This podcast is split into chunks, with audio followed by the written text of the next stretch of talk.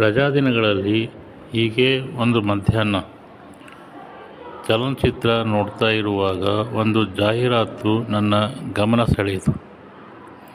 ಅಲ್ಲಿ ಮಗಳು ತಂದೆಗೆ ಶಿಕ್ಷಣ ನೀಡುವುದು ಒಂದು ವೃತ್ತಿಯಲ್ಲ, ಅದು ಒಂದು ಜವಾಬ್ದಾರಿ ಎಂಬುವ ಮಾತು ನನ್ನನ್ನು ತುಂಬ ಇಂಪ್ರೆಸ್ ಮಾಡಿತು.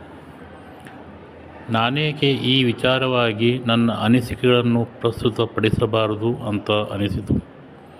ಹಾಗಾಗಿಯೇ ಈ ಒಂದು ಪ್ರಸ್ತುತಿ. ಅದೊಂದು ಜಾಹೀರಾತಾಗಿರ್ಬೋದು ನಿಜ. ಆದರೆ ಅಲ್ಲಿ ಆ ವ್ಯಕ್ತಿ ಹೇಳಿದ ಮಾತು ಎಷ್ಟು ಸತ್ಯ ಅಲ್ಲವೇ? ಶಿಕ್ಷಣ ನೀಡುವುದು ಒಂದು ಜವಾಬ್ದಾರಿಯೇ ಸರಿ. ಏಕೆಂದರೆ ಯಾವುದೇ ವೃತ್ತಿಯಲ್ಲಿ ಕೆಲಸದ ಮಾಪನ ಮತ್ತು ಅದಕ್ಕೆ ತಕ್ಕ ಪ್ರತಿಫಲ ಸಂಬಳ ರೂಪದಲ್ಲಿ ಇರುತ್ತದೆ. ಆದರೆ ಒಬ್ಬ ಶಿಕ್ಷಕನಾಗಿ ಕಾರ್ಯನಿರ್ವಹಿಸುವುದು ಅಷ್ಟು ಸುಲಭವಲ್ಲ. ಯಾವುದೇ ವೃತ್ತಿಯಲ್ಲಿ ಕೆಲಸ ಮುಗಿದಿದೆ ಅಥವಾ ಮುಗಿದಿರುವುದಿಲ್ಲ ಎನ್ನುವುದಕ್ಕೆ ತಕ್ಷಣವೇ ಗಮನಕ್ಕೆ ಕಾಣಸಿಗುವಂತಹ ಮಾಪನಗಳು ಇರುತ್ತವೆ.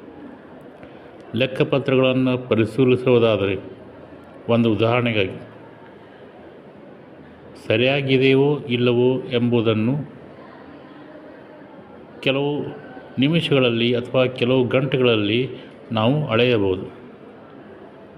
ಅದನ್ನು ಒಂದೆರಡು ದಿನ ಸಮಯ ತೆಗೆದುಕೊಂಡು ಪೂರ್ಣಗೊಳಿಸಬಹುದು ಕೂಡ. ಆದರೆ ಶಿಕ್ಷಣ ನೀಡುವುದು ಒಂದು ನಿರಂತರ ಪ್ರಕ್ರಿಯೆಯಾಗಿದೆ. ಪ್ರತಿ ಕ್ಷಣದಲ್ಲಿಯೂ, ಪ್ರತಿ ಹಂತದಲ್ಲಿಯೂ ಶಿಕ್ಷಕರು ಸಕ್ರಿಯರಾಗಿರಬೇಕಾಗುತ್ತದೆ. ಅಂದಾಗ ಮಾತ್ರ ಸಮಾಜದಲ್ಲಿ ಮುಂದಿನ ಜನಾಂಗವನ್ನು ಸರಿಯಾದ ರೀತಿಯಲ್ಲಿ ತಯಾರಿ ಮಾಡಬಹುದು. ಬೇರೆ ಎಲ್ಲ ವೃತ್ತಿಗಳು ವರ್ತಮಾನದ ವಿಚಾರಗಳನ್ನು ಪ್ರಸ್ತುತಪಡಿಸಿದರೆ ಶಿಕ್ಷಕರು ಮುಂದಿನ ಜನಾಂಗವನ್ನು ತಯಾರಿ ಮಾಡುವುದರಲ್ಲಿ ನಿರತರಾಗಿರುತ್ತಾರೆ.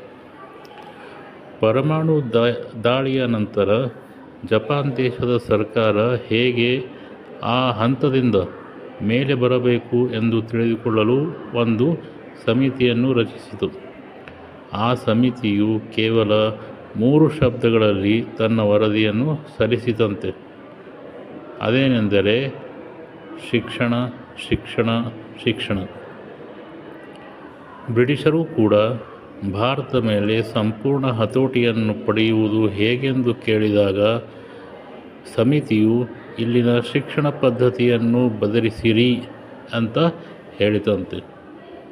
ಹಾಗಾಗಿ ಒಬ್ಬ ವ್ಯಕ್ತಿಯ ಜೀವನದಲ್ಲಿ ಶಿಕ್ಷಣ ಅನ್ನುವುದು ಬಹುಮುಖ್ಯವಲ್ಲ. ಶಿಕ್ಷಣ ನೀಡುವುದು ಇನ್ನೂ ಕಷ್ಟಕರ. ಹಾಗಾಗಿ ಶಿಕ್ಷಣ ಒಂದು ವೃತ್ತಿಯಲ್ಲ. ಅದೊಂದು ಜವಾಬ್ದಾರಿ ಎನ್ನುವುದು ಅರ್ಥ ಅರ್ಥಪೂರ್ಣವಾದ ಮಾತಾಗಿದೆ.